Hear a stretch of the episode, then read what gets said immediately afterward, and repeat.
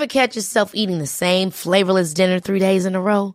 Dreaming of something better? Well, HelloFresh is your guilt-free dream come true, baby. It's me, Keke Palmer. Let's wake up those taste buds with hot, juicy pecan-crusted chicken or garlic butter shrimp scampi. Mm. Hello Fresh. Stop dreaming of all the delicious possibilities and dig in at HelloFresh.com. Let's get this dinner party started.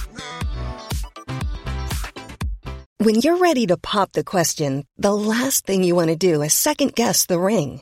At Bluenile.com, you can design a one of a kind ring with the ease and convenience of shopping online. Choose your diamond and setting. When you find the one, you'll get it delivered right to your door. Go to Bluenile.com and use promo code LISTEN to get $50 off your purchase of $500 or more. That's code LISTEN at Bluenile.com for $50 off your purchase.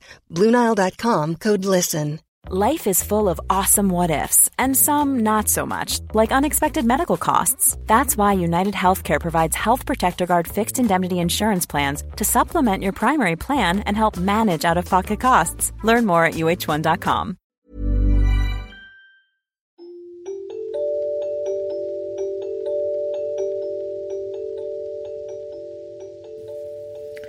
Hello, it's Roseanne, and here we are again with another Chakra Chat episode of my podcast.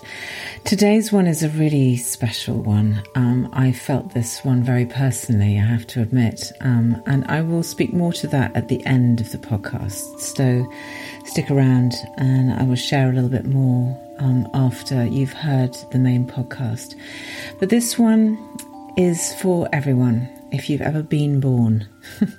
which we all have, or if you have ever given birth, this is one that I think is going to really resonate in one way or the other. So, welcome to this big, juicy episode of the Chakra Meditation Podcast. So, welcome to today's episode of the Chakra Meditation Podcast. Today, I have a lovely, um, another lovely chakra chat, and today I'm talking to Charlotte Kanyi. Um, welcome, Charlotte. Thank you so much for joining me today. Well, thank you. It's lovely to be here. Pleasure to meet you.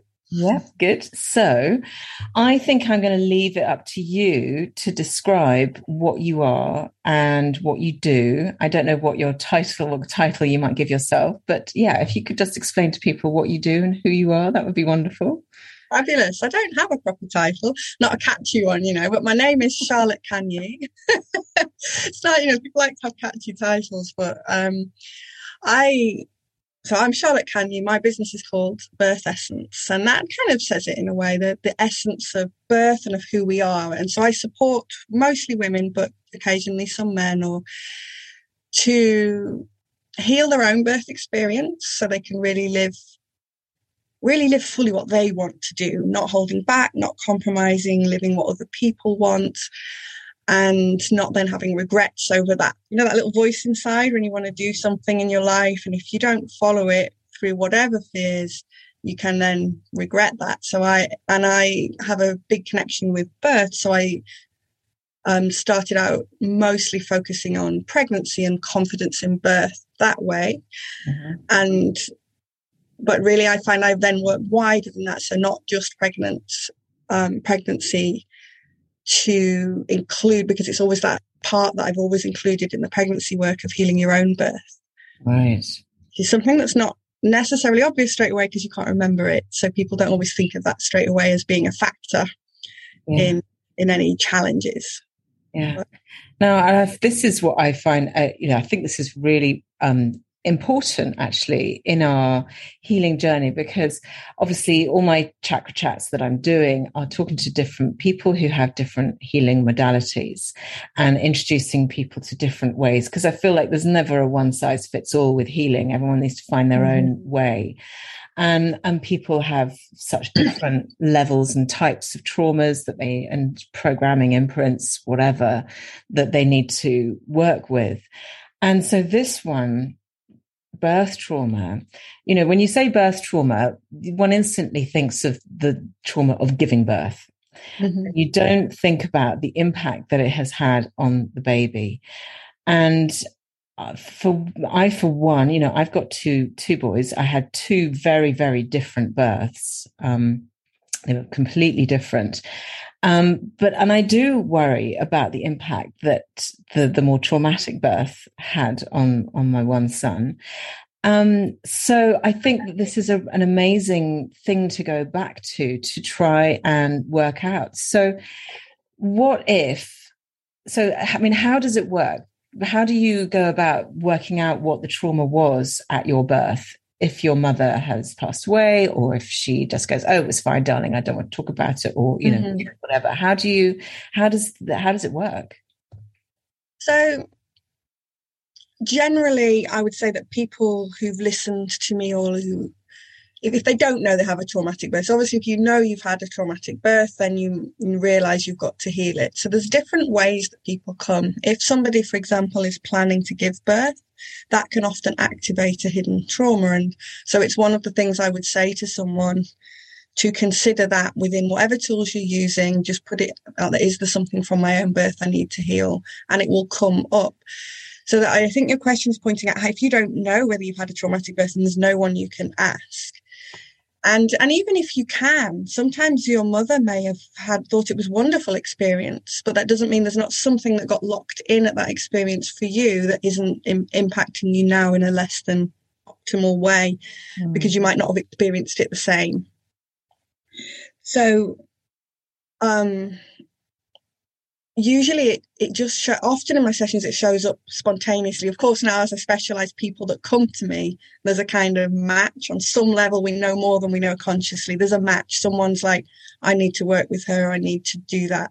But if someone's just looking generally gosh it's it's um it's incredible how we can track back to something that we can't remember. And what I find is that once you start to work with someone, they'll, they'll say, I feel like a little baby. I just feel like I'm a little baby. And it might be thinking that I'm a, this adult over here having this problem in my life right now. But when you open really beneath the surface level of what the problem is, the feeling is like of being a little baby. Now, often we think of inner child work, so we think you hmm. might feel sometimes you go into a situation, you feel like a little child and, and you're supposed to be the adult. It's a kind of similar feeling to that. So that's one way that it can happen. And I would, in some ways, I'd like, I think everybody could look at something from their birth because when you look at how we've over medicalized birth and you look at the history of how birth is done in the Western world now, mm-hmm. and currently there's an, an official 30% reporting trauma, but a much larger number reporting kind of suffering or unhappiness or less than positive. And as the baby, like you said in the bit where you don't think of the baby, that baby experiences all of that with less of a separation because they're inside the mother, so they're experiencing the mother. And for some, that's it's not like anything you experience that's difficult in your life becomes locked inside. Like, as you know, as an adult, you might have a challenging day, but it doesn't necessarily get locked inside. Yeah. Because the trauma is not necessarily the level of the event, it's how you were treated, what the beliefs or the impact, and so on. And and it's a point that I'd like to bring in very briefly is that people worry then, what about my child? Have I inflicted the trauma on them? Mm. And I would say, open wider in the perspective of that because I was born traumatically. That's how I came into this. My experience of it was so more so than it was for my mother who was giving birth. And everyone expects it to be a bit hard and a challenge. And sometimes I think challenging and hard things in life can be the most rewarding. But for me, because of what happened, I was felt trauma from that. But of course, I didn't know. Yeah. But throughout my life, there were things I started to feel depressed and I didn't know what to do with my life. I felt meaningless and useless and valueless. Mm. And um, it didn't show up in my earlier years. It didn't really show up strongly until it came to a point in life to become the beginning of the path towards motherhood, which I knew I wanted. So at that point, I was still single and younger, but I knew where I wanted to go, and there was things in the way that I wasn't aware of.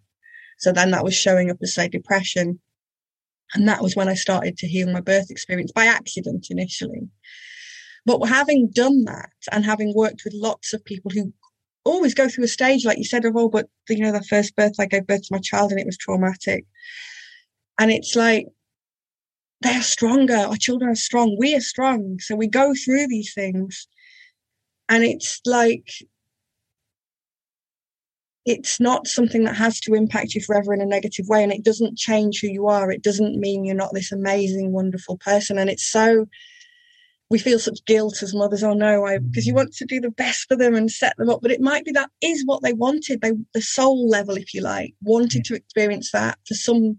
We don't know why or how, and even if it was terrible, and you can see better, it's like the guilt on top isn't helpful. And when you let go of that, it's like that reconnection, the re and the ability to heal because you can do healing for you for your child for for the whole line and the lineage that comes and it's yeah. like everyone's benefiting from that yeah. so it's it's a challenging one to because everybody goes through that yeah i mean point. mother's guilt oh my god you know that's the whole topic in itself that's a that's a whole topic in itself um but i think that uh part of that mother's guilt is inherited. And mm-hmm. I think that, um, and I and I want to come back to that um, that subject of inherited trauma that I know that you can talk to as well. But first of all, I'd love to understand a little bit more about how in an adult the that birth trauma shows up what what can it look like i mean obviously you've said that you felt, you know, depressed and a bit mm-hmm. purposeless and so on. Yeah. Um, so what can you can you pinpoint or or approximate even um, a, a birth event and translate that a common thing that then shows up in later life? So yeah. I can give you some examples hmm. and also kind of with the caveat that something can be presenting and it can come from any number of incidents, but yeah, the end result can look the same. And also that you can have so many incidents with the same theme, and the energetic pattern is the same as what was happening at birth. But you don't, not everybody will be drawn to healing it at the birth level. It's because it's the energetic pattern you need to heal. Wherever you heal that is fabulous. But I find it so powerful and to heal it right back at that very early stage and all the patterns through. So, to give you some examples of common patterns that have come up in my clients recently, one of them is compulsive eating and binge eating, for example. And mm. people do a lot of different things. And one, what I say with birth, sometimes it's the missing link. You mm. might have been doing things in areas like new diets or exercises or mindset work of feeling good about your body, but you're not really thinking about what happened when you were born. And one of the things that is so, so common is to be separated from your mother at birth for a period of time, which is then an interruption in the feeding process. And a baby has an evolutionary expectation that's like a biological, physical expectation. You know how like they can root straight away for the breast. Mothers yeah. in comas can give birth, the baby can root. If you leave a baby alone, it will walk up the chest and find the breast all by itself because we're mammals, like other mammals. People find it easier sometimes to understand this when they look at a mammal that's just given birth and see it suckling and see that that's the expectation. We all know to leave animals alone in the dark and so on. And we're actually the same uh, um, in that we're mammals and we have these evolutionary patterns. And when you break them, there's an impact. And so we've separated mothers, sometimes necessarily if there's a life threatening thing, but more often than not because of the system and the protocol.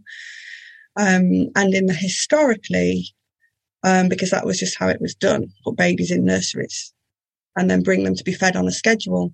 And what that can upset the natural pattern of feeding and where the baby's desperately hungry or desperately wanting the comfort and love and touch and feeds like there's no tomorrow because they don't know when there's when when that separation period's going to happen again. So they try and cling on or it's the only way they can be sure they're not leaving is when they're feeding on some energetic level. And it can create patterns where there's a link to that. That's one way um, another strong example is in relationship building with trust that the person won't leave.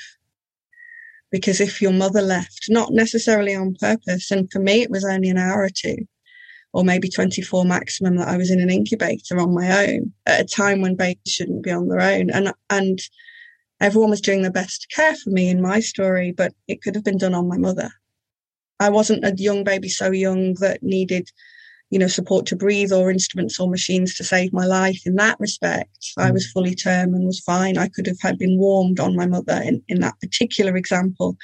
But the that separation period is is harsher than it could be with kangaroo care where the baby in premature babies I wasn't premature can be kept on the mother. So when that has happened, there can be a the baby has to try and cope alone when they're not supposed to be alone. They're helpless and dependent completely on the mother, and that's all they've known. And suddenly that's gone. Their whole world has just disappeared. They've had a big transition out of the womb. They suddenly got fresh air, cold things to touch, sounds are much louder, sights are louder, and there's no one there. And so that can set up patterns in relationships that can be, I don't trust them to stay, or I have to do everything on my own because you can go and you can be in a frozen state. And how that can then, so that's just like two examples, but how that can then show up is when as an adult, you go into a situation that resembles energetically that one your body activates the response that happened then or activates a similar coping strategy because it got you through that time you're still alive. Um, and that obviously is very common when you come to give birth because your body's preparing for pregnancy, is going to give birth. It's the same hormones and patterns and things that you experienced from the baby end. So your body's like, oh, we we not that was traumatic. And sometimes it can have shut down so much the body just goes, alert, alert, you know, trauma alert. We don't want that again. And the body will shut down. The baby won't come out easily. Um, another example of how that can show up. I did a video about this recently, can be in a completely unrelated event to birth, but on some level, some feature of what happened to you in birth has been activated. So for me, it was the most recent one where this occurred for me. It was very powerful was when I wanted to create some paid events for my business that I was advertising, like, come to this paid event. And I've been doing some free workshops. Mm. And I, I knew I was blocked. I couldn't do it. It was so charged. And I was like, no, I, I just, I was stalling, do small free events, stalling. And it was like another leap. I just, and I was like, why, why can't I just do that?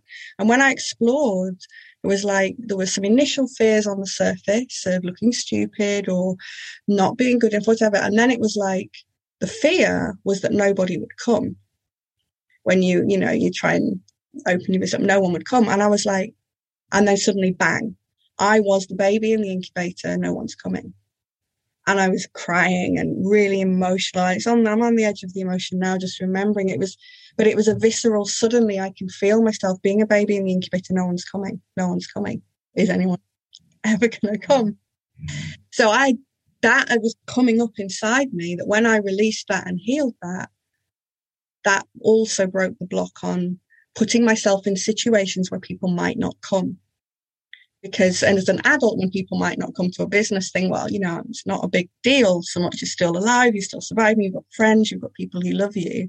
But for that baby for no one coming it was a really big survival deal. And, um, so deeply isn't it? Yeah so there and are lots so, of everyday look what look like ordinary everyday challenges that if they've got a strong pathway back that it might pop up in that way.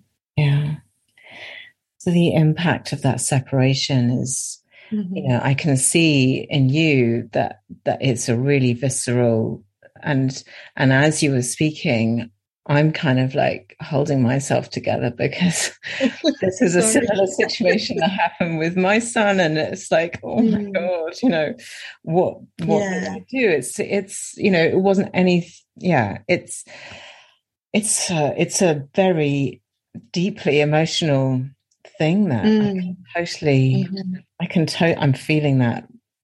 Yeah.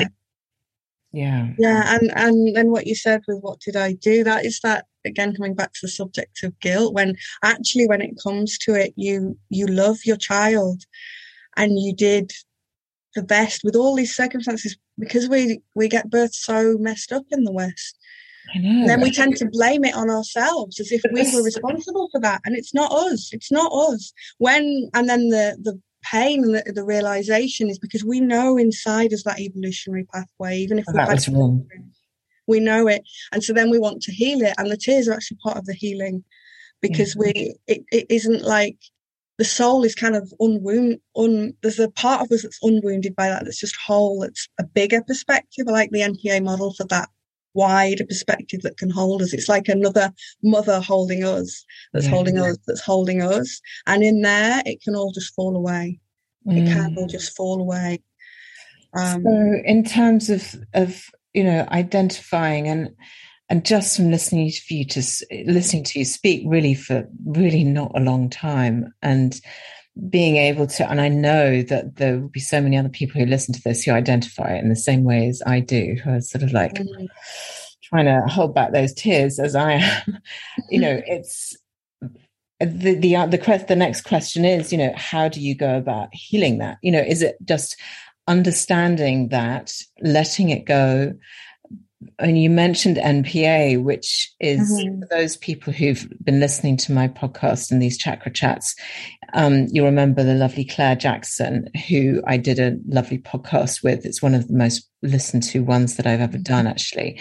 And she talked about this beautiful process of NPA or non personal mm-hmm. awareness, which is a technique which is um, connecting with energy, releasing energy. Um, just it's just the most magical is the best way because it is like it is like a magic spell so i always think um, so go back and listen to that if you want a more in-depth explanation of npa so charlotte is it is it the use of npa that you're employing to um, release this trauma Yes, I use it quite a lot. I use other tools as well, mm-hmm. but that NP- the NPA, the non-personal awareness, is one of the tools that I've used quite a lot. I've used the journey work that you mentioned with Claire. That's where I first was using when I, um, when I first went back to my birth experience the first time. It was using the journey process.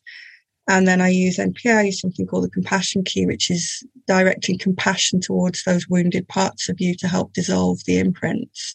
Because what it is is when they've got stored and locked in in somewhere, mm. as if, and we're still acting from that trauma as opposed to it's something that happened and then it's gone and we've grown from it. So I use all those. And for somebody who, um, what I have on my website is a workbook, uh, Explore Your Birth Workbook, which has a red guided visualization at the end. And that's a starting point that people can do, just journaling questions on what they know. If they don't know anything, their body has it stored somewhere. Um, and it might be the entry point, like for you, is looking at how you've given birth, mm. that it's still a connection to that birth energy that you're in as a dyad, the mother and baby, when you are giving birth and growing the baby. It's that life, rite of passage, importance, energy. That's why birth can be so healing, I feel, when you give birth. Oftentimes people are having a first traumatic giving birth, then they have a second one that's very healing. Mm. And I feel it doesn't just healing the first birth that you gave birth to, but it's also partly healing the being born so that you've been born, which is a separation from a kind of spirit place, which is a challenge in itself, even done. You know, we sometimes need a bit of a, whew, we've done that amazing thing, you know, anyway. Then mm. you come and you give birth. And when it, when it is traumatic, I feel it's increases the trauma if you've already experienced that, but you're only consciously aware of the one you gave birth to. So when you have the healing experience, it's actually healing the line backwards of right. all those births. It's kind of you all get a piece of that. Yeah. yeah. And um and then that kind of spreads out like that. So in the workbook I look at that in um I've got it here somewhere. They, it's in different parts where someone said to me, Charlie, you should charge for this. I said, no, no, this is my freebie on my website. There's it's quite comprehensive work. But just, you know, journaling questions of where you're at now is like the first section to link it to what you want now. And then factual starts of what you were born and when, and then looking at patterns in your family, but then bringing it together mm. to where that how that relates to what there is now and then at the end there's a guided visualization and the very first um, healing experience I had with my own birth was using the journey and it, which is a guided introspection down layers of emotions or through the body, uncovering a locked memory inside. So the locked memory I got in this case was the birth, and it was a big surprise. Mm. And um, it was a really big surprise because I, I didn't have that knowledge. So I suddenly, you know, the the process started out all light-hearted and oh yeah, I'm going down a corridor. It looks like Harry Potter. yeah. But you know, looking at it now, I'm like, yeah, dark corridor heading towards the light. I can see. Yeah. but I was like, Harry Potter things on the wall, and suddenly I'm like, oh my god, I'm scared. And you know, if anyone that's done any healing, sometimes when you're doing the process, you can feel like a distance from what's happened. But in that moment, it suddenly opened up, and I was gripping my chair. I was like, I'm terrified. I'm literally. I know I'm sat in a room with adults for audience, but I'm literally terrified. But I didn't know why at that point because I hadn't gone into it saying we're going to look at my birth experience. Yeah. So okay, there's a bright light. All I can see is a bright light. I'm terrified. There's a bright light. I'm terrified. There's a bright light. I was kind of like, okay, must be hospital. I'm a hospital. I'm a hospital. And then I was like, well, I did that when I was 12. I was like, no, it's older. You know, you just know sometimes. And then I suddenly went, I'm being born. And from there, it opened. I didn't get much detail. You don't necessarily need to. It was the, like you said, with the NPA process, the energetics of it. But the healing point in that for me was connecting with the energy of my mom mm-hmm. and having her hold me, which she didn't get to do in mm-hmm. real. So although I know that didn't happen, I got the energetic benefit years later of being held. And that's what I do in the guided visualization, which is a good start just to, in the guided visualization, you were holding your own baby, but in the healing process, because it had opened up that way, my mom was healing me, holding me. Mm. And I felt that I essentially felt that, well, she loved me, which was in doubt at the moment the baby was on her own. It wasn't in doubt with how I was then parented later, mm. but there was a wound in me that was stuck where I was like, the bait on some level, I was on my own. There was no one there. How, who are you? What's happening? Does anyone care? Yeah.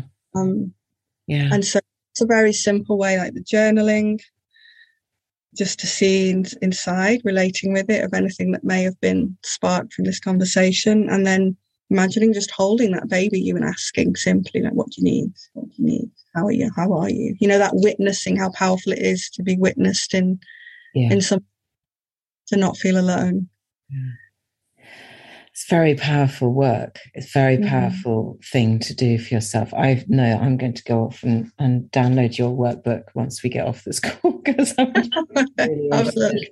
And and I and I may do one for my for my son as well. Just you know, he's 24 now, so mm. um, you know, and as we all go through life, we all have to deal with stuff, and best get it all um, heal you know start the healing as, as soon as one can but yeah it's, it's certainly it's big stuff um one thing i'd like to say before you go on. that is one of the things that comes through with my clients again and again and also with myself is how healing it is in the mother line relationship even to have the conversation like with the workbook or you know say you wanted to talk to your son it can be a really intimate connection place with your children to mm. talk about their birth, which is not something that's done naturally in our in our culture. We tend to miss out on all these rites of passages and celebrations. But I find that my clients have often spoken about how they've come to me often, like you said, to heal the birth trauma of giving birth.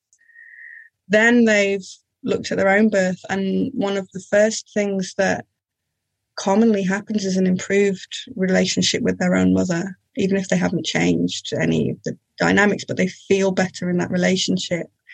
And sometimes the child who has their own path that they've got to lead, it, it's almost like their whatever their challenges the child were having don't necessarily change straight away. Sometimes they do. Sometimes they absolutely change straight away because I'm working with the mother. Sometimes it's that they are able to hold that child from a different place whilst the child lives their life and has their own experiences.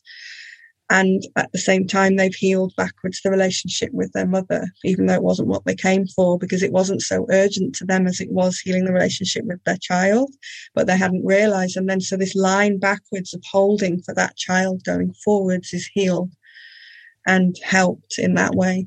Yeah. Yeah, that's wonderful. And it brings me nicely onto that subject that I flagged up yeah. a little while ago of inherited trauma, which is something that that um it's you know when you're sort of you noodle around in your day and you read and you you know things arrive in your on your phone and what have you and there's always this, this sort of a theme comes up and re- recently the theme that has been coming up for me that has been popping up has been this inherited trauma has mm-hmm. been like how we hold energy that belongs to our ancestors mm-hmm. um, and and what effect how how that happens for a start energetically um, but how we understand it how we you know use it to uh, to benefit ourselves or to heal ourselves um, so yeah well, i'd love to know what your perspective on that inherited trauma is that we hold back from generations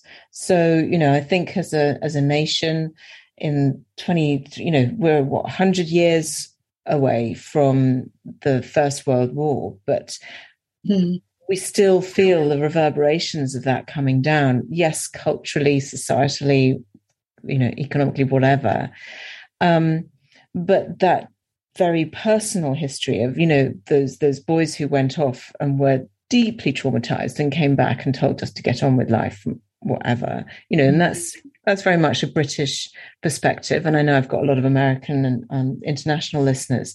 But you know, there is that inherited trauma that runs through our, all of our histories. So, how, where does, where do you speak to me a little about your perspective on on that, if you would? Yeah, so absolutely, the the trauma. You know, science likes to prove things, but it absolutely you can see anecdotally and science is finally catching up that those things are passed down. I think the science of epigenetics is very much backing that up where they can see where different genes expressions are turned on and off as a that it actually gets passed down and there's been quite a lot of studies with the holocaust and and different things where people have as well as with animals i think on where things have been passed down and how the behaviors are changed and it makes sense to me with the work with my clients with birth where See if I've got a clear example as I was thinking about this the other day. Um, where if your mother has a certain pattern, say, of um, anything really, but like if we think of something like poverty consciousness that gets passed down where you can't escape poverty. Mm. because it could be physical it could be emotional it could be anything. If your mother's spending her whole time worrying about money you kind of come into this energetic atmosphere of that and then you grow up through it with childhood. But the likelihood is that your mother was also in the womb experiencing that who was also in the womb experiencing that. And if you look at it from a physical matter point of view you existed physically as an egg in your grandmother's womb um because because you know as your mum sorry in, in your mother's womb in your grandmother yeah so the egg was formed in your mother while she was forming in your grandmother. Yeah. So physically, you were already present in the energetic context of your grandmother's life on a physical matter level. And I don't, I think we think things are so separate with physical matter and and energetics and emotion. We've kind of compartmentalized it all in the West. No, but the physical, stuff is energetic. Yeah. Yeah, yeah. And it's not actually the reality we've kind of blinkered ourselves a bit so we think well that what happened back then has no relation to back now and what i see in say one human life is that like with the example i gave of being worried about no one's coming for the business if i look through back at my life there are so many areas where it was particularly charged for me if people didn't come when some people said no to coming to my wedding for valid reasons on one level, I was like, oh, I'm sorry you've got another booking that day. And on another level, I was feeling devastated. Mm-hmm.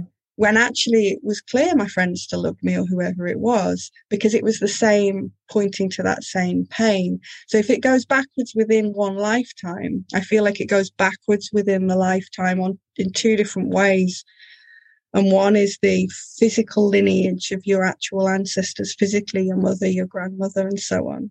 And then the other is where does the soul come from that's you and what have they experienced before? And in the same way that, say, my, my example for myself of in a, in a business context has activated something that needed healing in me, and it might be giving birth activates something that needs healing from birth for somebody else. There's myriad examples. Then all our life events, I believe the soul has come in, say, well, oh, I've got a little list of things I'd like to experience, I'd like to heal.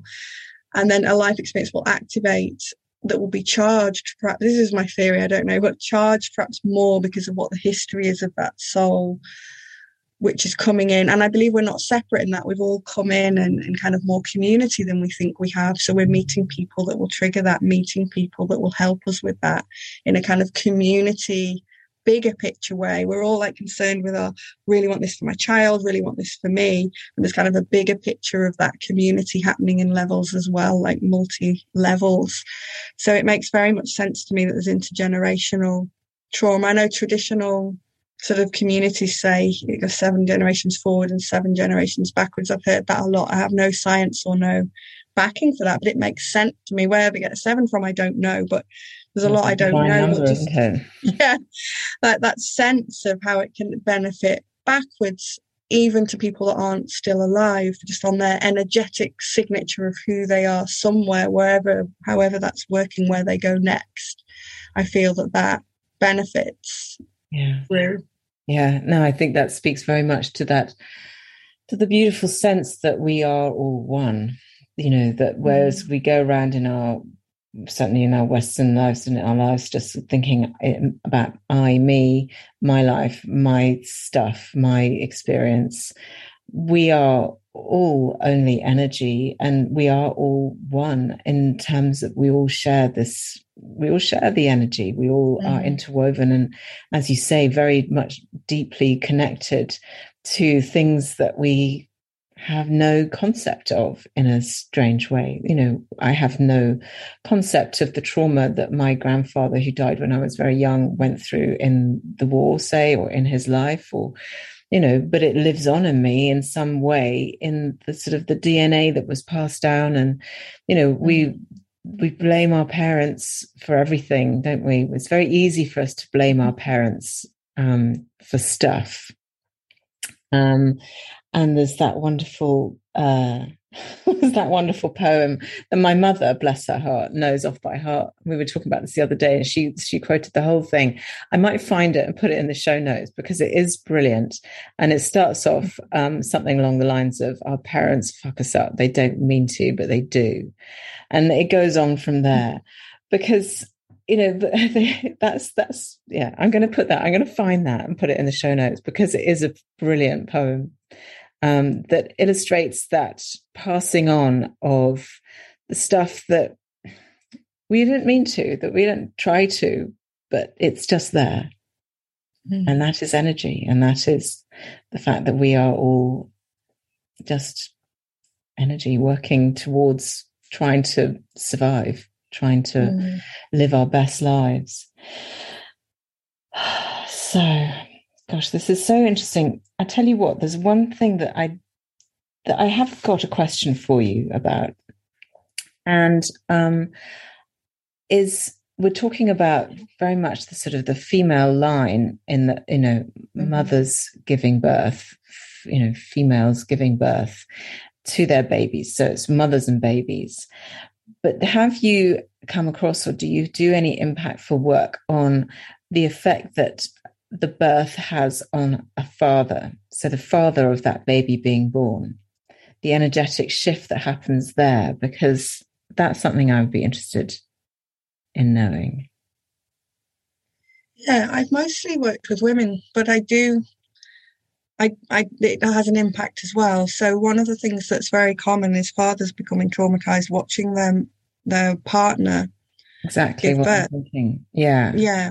Yeah. So it and then feeling like because they didn't go through it themselves that they they can't possibly be suffering from trauma. The word trauma has such a strength of meaning to it that people don't necessarily associate themselves as having trauma. That's very common. Some of my clients say i didn't know that was birth trauma. I just thought i felt shit. I just thought I was sad and down for longer. I just thought I wasn't coping because, you know, we, we don't have the community around us to process all those big changes and and the word trauma feels almost too big for people to own as they don't want to take up space because commonly the people that are going to be more likely to struggle to claim their space. Uh, it's it's one of the impacts of trauma when you're not treated respectfully. So you don't want to like claiming that no this happened to me this mm. happened to me so for somebody watching one of the things that's common is that you're not in it so you're more consciously aware of what can go wrong in a conscious brain level whereas when you're in it you might you may you will get information that's different so you may on some level know you're not going to die and it's all okay and you're in an altered state of awareness. Time's gone cookie, so it may feel much shorter than it is. Mm. But your partner's on the outside witnessing and seeing the panic of other people around or hearing conversations mm. and thinking that they're going to lose you and feeling responsible for that because they're in a protector role. And then afterwards, all the attention is on the baby, usually. Not enough attention on the mother and not enough attention on the partner and to know for anyone listening in that situation, no matter how many years ago it was, if that m- touches a chord in you as you're listening, find some support, whether it's a friend to listen to you and validate that that experience was valid for you and how you felt so you can release it, or journaling, or, you know, all the different methods that you would use for any kind of trauma including the NPA process, which would be mm-hmm. brilliant. Getting support if if you need to, because that watching it and then its imprint it, it can be really traumatic because you thought they were going to die and you couldn't save them and so you were in a position where it was out of control you were helpless in that position and then suddenly at the end instead of having a place to process that you've got to look after a baby and your partner who's also maybe potentially gone through something that is impacting them and so then you know what i hear commonly which makes me feel very sad when people say oh, i don't think i want another one now I don't want another child now. I can't, I can't go through that again. Mm. Or it'll be, well, we were planning this natural birth, but now no, we want to go into the hospital and get back just in case. Mm. And it's a mm. trauma response. It's not a, um, it's not a tuning into what is best and this baby needs to be born in hospital for something I can't see coming yet. It's a, we're avoiding that horror that happened before by choosing something we think feels safer yeah. without having processed the trauma to truly tune in for this next baby what is the best what's the best for us um so absolutely yeah and of course it all passes down in a similar way with the intergenerational thing I, I don't know the science how it works but it certainly it's certainly when you're born into a family, you're getting the whole family pattern, not just your mother. It's very strong with the mother line because you were inside your mother and you, but the DNA is still of your father as well. So I think the DNA and the biology, they, they have a, an energetic connection on mm. some level. We don't understand. I don't know the science enough, but that means that what's happening, you see it most commonly when you hear stories of twins that know what's happening to the other twin um, or feeling the same pain because their genetics are so similar. But I believe if we tune in enough, we can connect. Even with when you can connect with someone you're close to, even if you've not got the same DNA. So it makes entire sense to me that there's if there's a link there, and maybe both of you are working to heal something in your own way. Yeah. Then there's a link there. So another question that's just popped up for me, and um, do you find that there is a difference in birth experiences of people who were in their in their birth order, whether they were first child, second child, third child, etc.?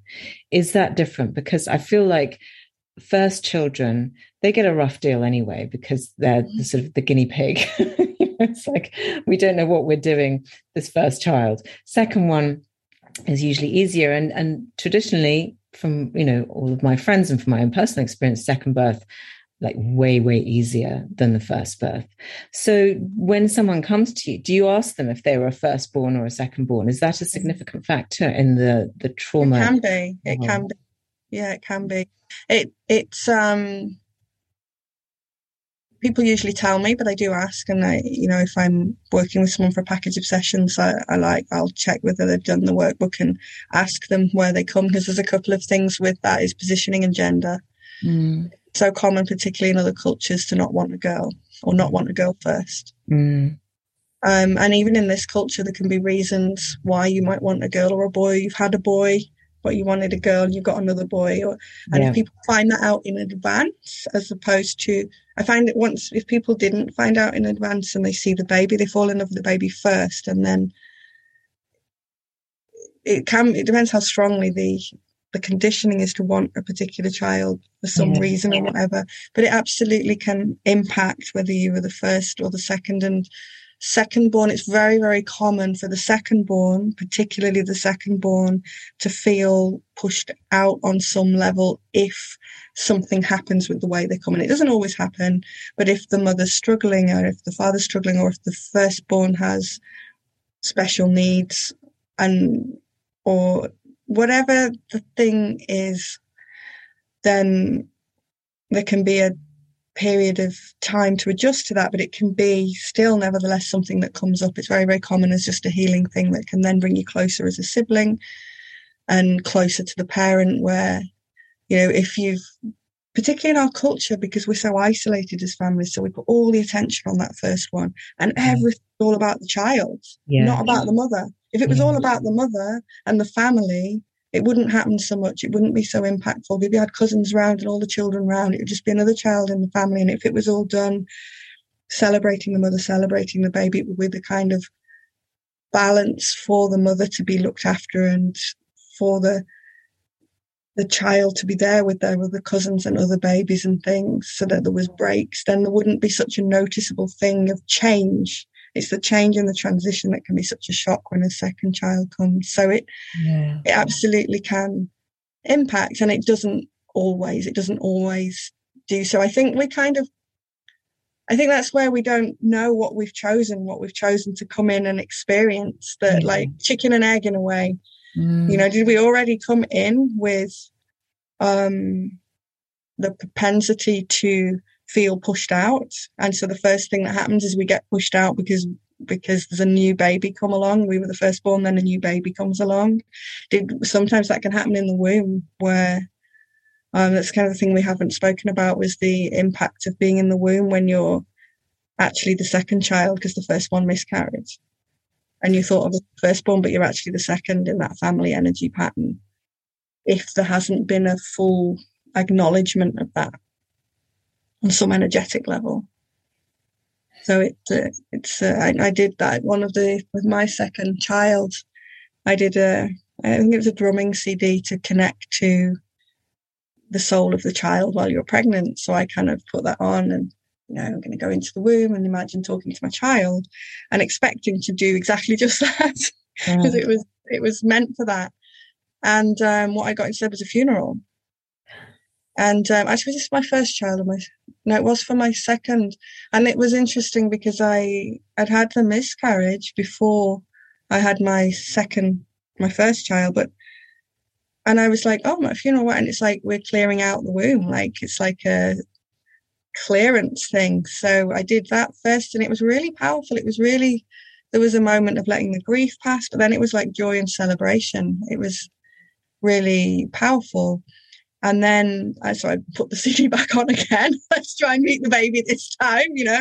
That's what it's for. So the second time I I met the baby and I got an impression I was talking to the baby and he said, just remember I'm not my brother.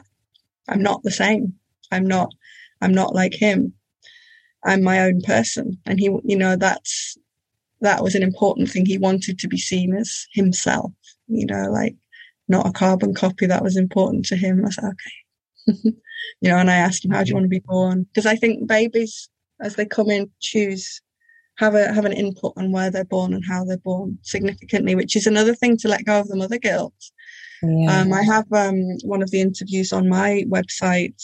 There's like a bonus part of her interview, and it it talks of how where she wanted to choose to give birth in the sea, but her daughter wanted to be born in a river, and she kept trying to choose this place, and things kept going wrong with that place, and then she eventually found the perfect place, and it and she realized in her inquiry when she was talking to her other children that the, the sea place was where she'd wanted to be born herself, not actually where her child wanted to be born.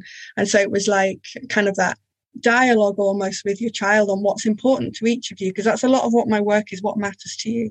Yeah. Do you matter and what matters to you? So when you find what really matters to you and work out particularly the energetics of that, you can then create that and it might not look what you originally thought because you've cut out the middleman of what you thought you wanted to get this thing over here.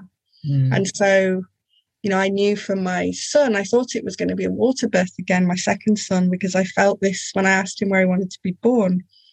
I felt this real peaceful kind of place. And really, it was like, you know, it's that interpretation. Yeah. what did he mean? And I thought, oh, it's a water birth again. He wants that. And he was born in the shower. So it wasn't in the pool. And um, maybe it wasn't quite like he'd planned either. I don't know whether things went to plan. It was a beautiful birth. But um, so I did make an interpretation, but there was that conversation between us about what he wanted, what mattered to him, and yeah. could I facilitate that? And like, and, and in a way, I think these things can be so simple when people say, "How can you work to heal birth or heal I, believe we can just have a simple conversation. Start, you know, like either with your actual children, if it's about something that happened, like, you know, with your adult son, with the consciousness of the baby inside you, mm-hmm. or with the consciousness of the wounded baby that you're carrying, or the ancestors. And so, what do you want? What matters to you? Okay, well, I want this. How can we work it out? Like you would with your friends, you know, where are we're going to go, what do we want to do? Mm. What's important to us? Yeah. So most of your work is is well, it sounds like your work is very much sort of two sided, the two sides of the same coin. So with the mothers and with mm-hmm. dealing with their birth trauma and dealing with their oncoming, upcoming births, and, mm-hmm. and it's such beautiful work, Charlotte. I'm so I've been really moved by by everything you've said, and it's struck so many chords with me uh, on so many levels. You know, I I don't want to bore you with you know it's it's interesting, isn't it? Because when you start talking about births, even if it was twenty odd years ago, you still mm. that birth story, the story of how you gave birth, is still like really. It's a it's a big it's a the biggest. Let's put it. Let's let's be honest about it. For me, giving birth twice was the the the most the, my biggest and best achievements of my entire life regardless of anything else i've ever done. Those are the things i'm most proud of having given birth. So the stories that are around them are are precious you know and you kind of you you want to share them and you want to um mm. heal them. And and knowing that there is and acknowledging because when you started talking about everything, it was like, yeah, that I can see that there is stuff around these births that for both me and for my boys that that needs to be that needs to be healed. And so you're just briefly because I've, I've kept you for nearly an hour now, so I shan't we shouldn't go on too much. just briefly, I just want to ask your your process of your healing is centered i know you said this already but there was one thing that you said that that just i wrote down compassion key. What is mm-hmm. that? Can you just speak to that for a moment? Um so compassion key is another tool similar to the non-personal awareness tool that works simply spoken but connects in more with some energetic level. Often um, with the sort of karmic layer of, like you said, the intergenerational layer or the karmic layer, but it's essentially directing compassion energy towards the wounded part of you to dissolve that imprint, to dissolve. So it, the statements you make are all statements of compassion towards that wounded part, but they're not like positive thinking statements of what you'd want to happen. It's like you're witnessing what has happened which will include the events, how you feel about them, or the energetic patterns of what's going on. And as you offer that compassion energy, it dissolves the imprint. It sounds a bit magical, like a magical spell, like NPA as well. Mm, all about um, in that, you know, you explain it and you go, because we're not used to that kind of simplicity and witnessing mm. um, in our culture. So when you talk about the NPA and it's a few words and a few lines and a whole big energy load of things just falls off and opens up the space for a new clarity and a new energy. And the, so the tools are quite complementary in that way as I use yeah. them. Beautiful. Well, that's something that I've, you know, the the NPA, your workbook, which I think sounds like it's a pretty juicy, free thing. To be fair, I'm I'm planning to look at that and go, yeah, that's worth money. You're giving it away for free. I bet that's the case. Um, so the your workbook, the NPA Compassion Key, and of course, anybody can, if they want to get in touch with you to work with you, they can do so through your website. The note, the the link to which will be yeah. in the show notes. Um, mm-hmm. Charlotte, thank you. This has been the most brilliant hour spent with you. I'm so grateful and I'm I'm so in awe of your work. I think it's just wonderful. So thank you very, very much. Mm. Yeah, thank you for having me. It's been really lovely to chat to you. And every time I talk to someone, I'm reminded of the power of our birth stories to celebrate and to, um, as part of who we are, uh, as you know, both even if you've not had children, but who we are when we were born into this time. And mm. it's such powerful work that it's I can feel the power when you talk to people of birth and they start to consider how they were born or how they gave birth and the community of people that we are. So mm. thank you for the opportunity. You're so welcome. Thank you, Charlotte.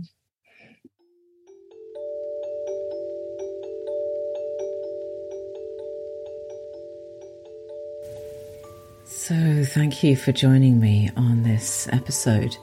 Um, I hope you'll agree that it was a pretty important conversation that Charlotte and I had. Um, I certainly found it um, very impactful.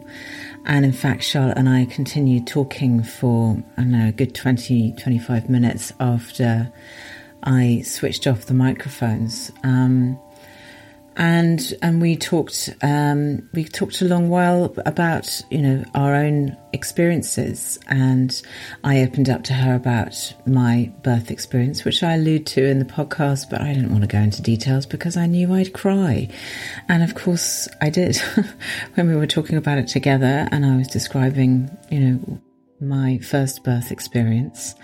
Um, I realized how much emotion and trauma there was still locked up within it. Um, and so this is something that I'm going to work through. I'm going to invite my son to work through it with me as well. Um, since he was the, the little boy being born. Um, so yeah, I mean, I think we all have, uh, something that we can relate to in this. And I think this is something that's really important and something that really is not, it's just not widely accepted or even, it's not even in the conversation in the West. And the interventionalist, um, way that the medical world sees birth, um, not always so helpful. I mean, I'm not saying that, you know, obviously many, many, many lives have been saved by medical intervention. Obviously, I'm not saying it's a bad thing, but this whole, you know, this, this separation and taking the baby away, um, uh, and, and it, I think that's something that we can look back and it's probably uh, an inherited trauma of one's generations generations back when you know we all have that um, image. You know back in the 50s or even earlier when you know you went to a maternity hospital and then all the babies were kept in room, one room and all the mothers kept in another room. And um, and we were fed, fed by bottles because breastfeeding wasn't in fashion. Um, and, you know, there was the whole system of, there was nannies and children were, you know, to be kept upstairs away and left on their own and told to, you know, allowed to cry it out. There's so much trauma that we all experienced in one way or another. Um, I think as we were, um, not unconscious because we were alive, but not in our conscious memories. A lot of stuff that we went through in our unconscious memories. Um, and then interestingly, I, I, had a conversation actually with, um, with Claire Jackson, who I alluded, you know, her referenced, um, who I talked to the NPA, I, I, had a conversation with her um, a couple of days after about my conversation that I'd had with Charlotte, and she was explaining to me about um, another aspect of birth, which, um, if I'm honest, made us both cry again. it was very, very emotionally charged. Um, a thing called lotus birth. which easily Google, Googleable, um, lotus birth, which is, um, I think it's an old sort of, it's shamanic practice, which when you learn about it, it seems to make very, a very large amount of sense. So the basic principles are that, um, the placenta is birthed with the baby. You know, in the West, we give birth to the baby, they cut the umbilical cord, and then they give you a, a, shot in the bum, or they give you some sort of injection, and then the placenta just sort of flops out, and it's medical waste. Yeah. So, in the lotus birth, you give birth with the placenta. So you give birth to the baby, then you give birth to the placenta, and you keep the baby and the placenta as one and the umbilical cord as one um, whole. And you keep the placenta and the umbilical cord with the baby until the baby pushes it away. Now, this can take anything from three to three days to two weeks. I know it, it varies, but the theory is, is that the, we see that the placenta as the tree of life as the source of all wisdom, of all nutrients. And we know it's the source of the nutrients for the baby in the womb. Um, but there is still a lot to be downloaded from that placenta um, before the baby is done with it. Um, and so the baby is allowed to keep the placenta with it um, until it pushes it away, and it will know when that time is. And then you cut the cord, and the placenta is then buried somewhere where the child, who will grow up into an adult, should they need the wisdom of their tree of life, can go back and visit it and um, continue that download of information that they that they may require from their um, their their very first life source. And um, yeah, this touched me hugely, and I think that it's something that we don't think about, we don't talk about, and when you think about it in those terms, of, because I don't know if you've ever seen a picture of a placenta, but it does look very much like a, a tree, like the branches, like a sort of a canopy of a tree. To see it as a tree of life, to see it as a source of, of, um, I don't know, the soul's wisdom, if you like, not only just of nutrients, but nutrients for the soul as well as for the body. Um, it seems uh, it just seems heartbreaking that it is treated as medical waste. And I know that a lot of people, they take the placenta, they eat it. That's maybe, you know, merits energetically. I'm not sure. Um, but I just think it's relevant and interesting within the context of this conversation that I had with Charlotte. And I think that it is um, something that if you are a young person and you are giving birth or, you know, you plan to give birth, then it is something to look into and at least know about, you know? I didn't know any of this stuff 20 odd years ago when I gave birth. So, yeah, there's a lot to unpack here. a lot to unpack. Anyway, so I will leave it there for now and just say, um, you know, I'd love your feedback. I'd love to hear your stories. Um, and please do get in touch with Charlotte. You know, what a lovely, she's just gorgeous. So please get in touch with her. If you, if this touched a nerve and you want to do the work, I can't imagine doing it with anybody better than Charlotte. It's um it's important work and it's big stuff. And you know, I alluded in the in the um, podcast to my obviously I didn't allude to. I talked about it a lot. Um, my my first birth, you know, my son's been at home recently, and so we've talked about it. And for him, age twenty four, it's it's actually made a lot of things kind of fall into place for him. You know, just just a very initial download conversation about this as an as a, as an issue, as an energy trauma. He's like, yeah, I, I can see that because XYZ. And so, yeah, you know, it's if you've got grown up children, it's worth having the conversation. If you've got little children, you know, it's also worth the conversation. And if you are going to give birth, it's definitely one to, to think about. So I'll leave it there. Okay, I will be back with more lovely conversations and more meditations soon. So until then, take care and lots of love. Bye now.